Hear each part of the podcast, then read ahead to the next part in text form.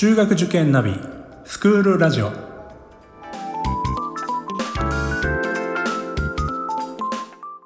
スクールナビゲーターののびるです。この番組は中学受験を目指すご家庭に学校の先生からの生の声や受験に役立つ情報をお届けするラジオです。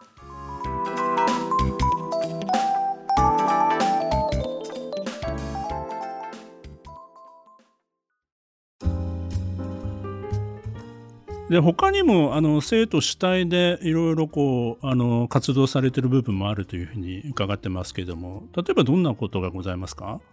そうですね、まあ、さっきのリノベーションがやっぱり一番、まあ、最近では大きいところですけれどもあとはあのフィリピンの姉妹校とタッグを組みながらやっているフィリピン支援のボランティアの PBO という団体もあったりします。これもあのある生徒があのきっかけを作ってであのフィリピンのスラムの子どもたちに支援をしたいっていう思いを、まあ、先生に打ち明けたら、まあ、先生がやってみな、やってみればみたいに背中を押して、で、お友達たちも、あ、いいねっていう感じでそれに乗り、まあ、それがもうかれこれ78年ですかね続いていて最初は本当にあの本校だけの取り組みだったんですがあのカトリックの学校であの世界中にあの姉妹校がありますのでその中のあのフィリピンの姉妹校の生徒たちとあの最近ではあのコロナ禍以降あのオンラインが随分普及したこともあってあの月に1回はオンラインで姉妹校の生徒たちと英語でミーティングをしながらあのグローバルな活動をしている生徒たちもいます。その今ちょうどあのグローバルな英語を使ってという話がありましたけれどもあの湘南白湯さんでの英語教育っていうのはどういう形を捉えてるんですか？そうですね。英語は、あの、帰国生がさっき、あの、結構いるっていう話をしましたけれども、まあ、帰国生のみならず、英語が堪能な生徒の取り出しクラスの E クラスっていうクラスが中学1年時よりあったりします。まあ、その他の生徒も少人数で中1からあの英語の授業を続けているんですけれども、まあ、アウトプットを非常に大事にしています。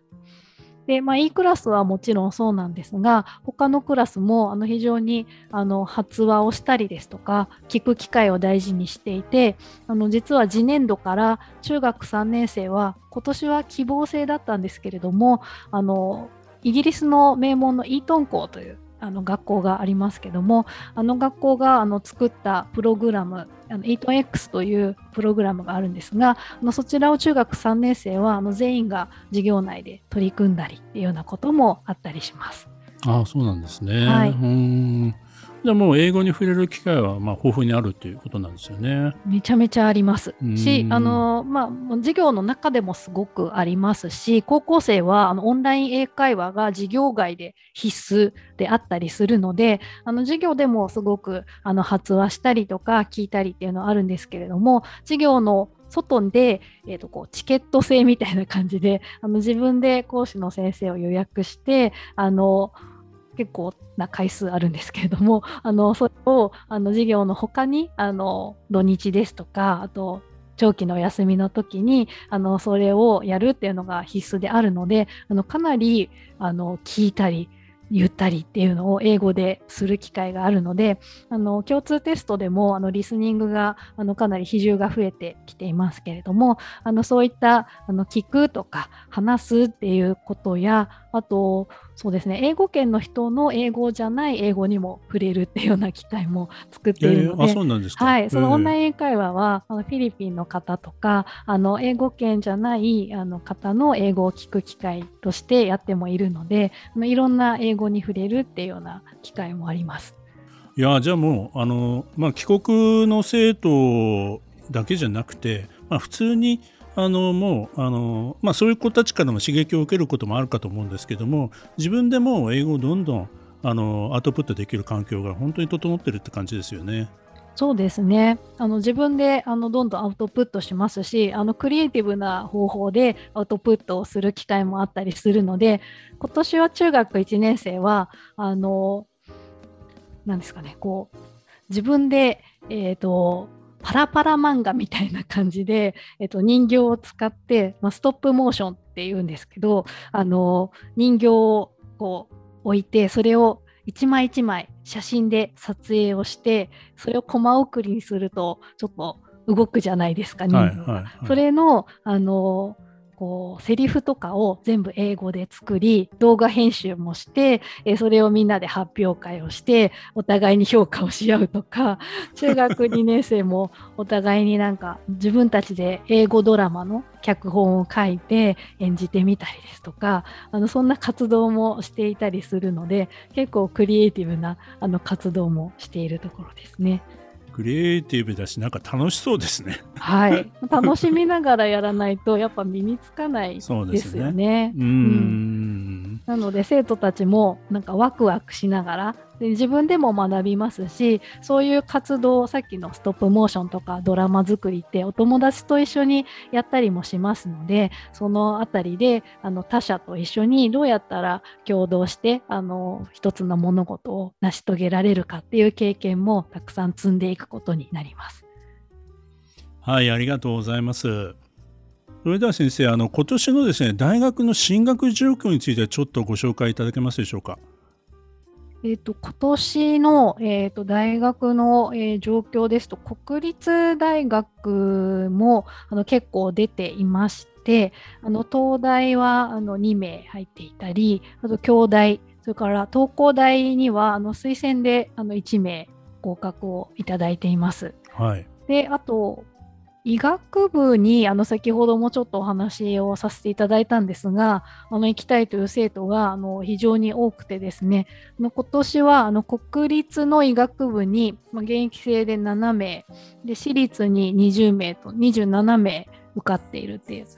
すごいですね。そうですね。うん、あの、まあ、生徒たちのそういう思いもありますし、あの学校側もあのかなりきめ細かにサポートをしていますので、あのそういうところもあの成果が出ているのかなと思います。そのきめ細かなサポートというのはもう少し具体的にお話しいただくとどういうようなことになりますか？あのそうですね教科の指導もそうですしあと添削などもあのかなりあの個別にあのやっているところですしあとやっぱり医学部となりますとあの面接があるんですけれどもあのその面接指導もかなりみっちりとやります。今年もあの医学部にこれだけ行きたいっていう生徒がいますので、まあ、みんなで集まってあの集団面接のあの練習会ということであのかなり回数を重ねてやったりしていました。そういう面でのサポートもありましたので、あのあとはメンタル面のサポートも先生たちもあのもうかなり慣れてますので、はい、そういうノウハウを生かしながらあの医学部対策というものもあの学校であのやっているところありますね。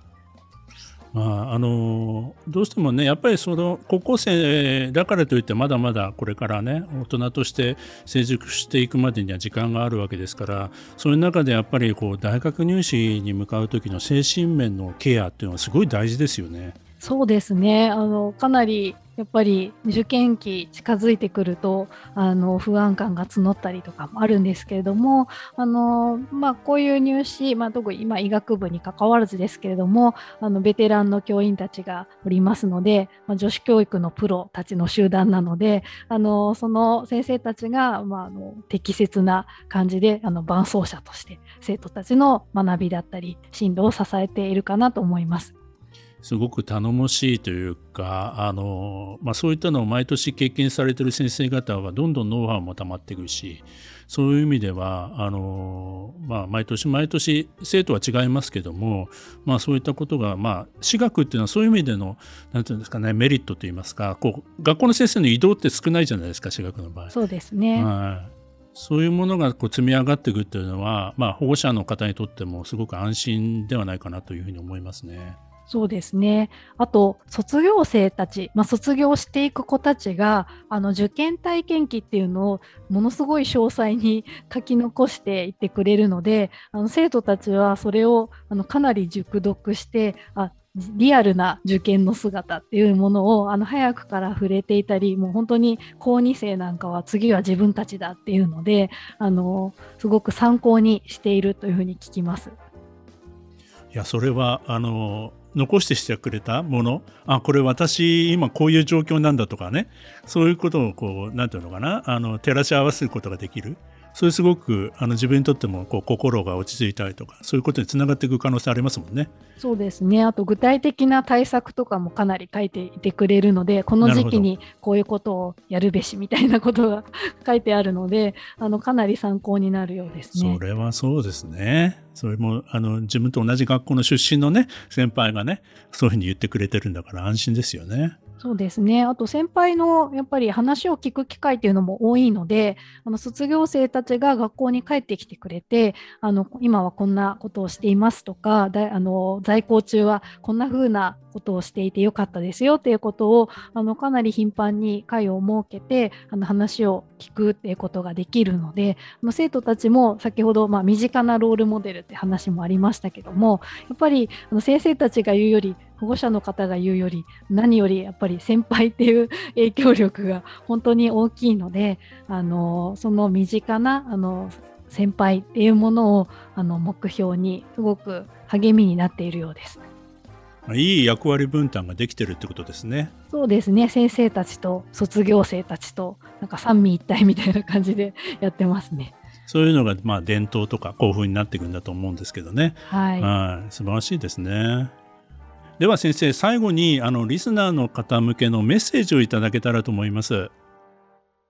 はい。湘南市ラリーはあの冒頭でもお伝えさせていただいた通りあの自然豊かな場所にありあの学びの環境としてあの非常にあの素敵な場所にある学校です。一度足を運んでいただいてあの体感していただければと思っているんですけれどもあの本校ではあの学校に来ていただける機会っていうのをとても大事にしていましてあの生徒と話をしていただいて学校を感じていただくっていう機会をたくさん作っています。あの私もアップしています。ホームページにあの説明会の1ヶ月前ぐらいからあの告知をしてあのいろいろなイベントを用意しておりますのでぜひ一度足を運んでいただいて学校の様子生徒の様子を感じていただければと思っています。あの皆様に実際にお目にかかれる日を楽しみにしています。はいありがとうございました。あの番組の概要欄にもあの学校のホームページのリンクとか、えー、説明会の日程なんかも掲載させていただきますので、えー、それを確認していただいて、えー、ぜひ学校に一度足を運んでいただけたらなというふうに思います。えー、本日は湘南白百合学園中学高等学校の水尾教頭先生にお越しいただきました。先生ありがとうございました。ありがとうございました。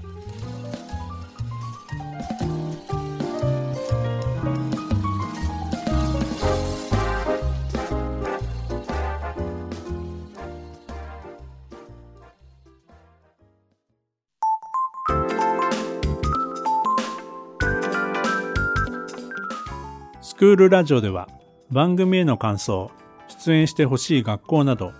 皆様からのお便りをお待ちしております。また受験に関する質問や相談にもお答えしていきますので概要欄の Google ホームからお気軽にお寄せください。Apple、Amazon、Google、Spotify などの無料のポッドキャストアプリで購読やフォローなどのボタンを押していただくと更新情報が届きますので便利です。それでは次回もスクールラジオでお会いしましょう。